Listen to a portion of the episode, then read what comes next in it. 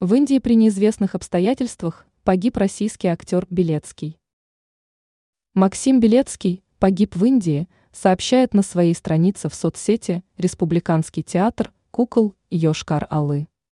По информации, поступившей от его родственников, тело Белецкого кремируют и похоронят там же. Максим служил в театре в 2007-2021 годах. Он запомнился по ролям в спектаклях для взрослого зрителя. Жак и его слуга «Как стать людоедом», «Маркиз Блюдолис», «Прекрасная далеко», «Вася», «Панночка», «Дорож» и другие.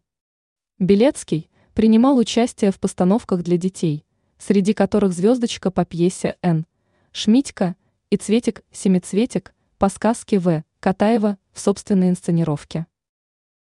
Путь в творчество. Максим Белецкий окончил Марийский республиканский колледж культуры и искусств имени И.С. Палантая. Он получил режиссерское образование в Российском государственном институте сценических искусств в Санкт-Петербурге. Белецкий два раза становился лауреатом Национальной театральной премии имени Ивана Кырли на фестивале «Йошкар. Алла театральная».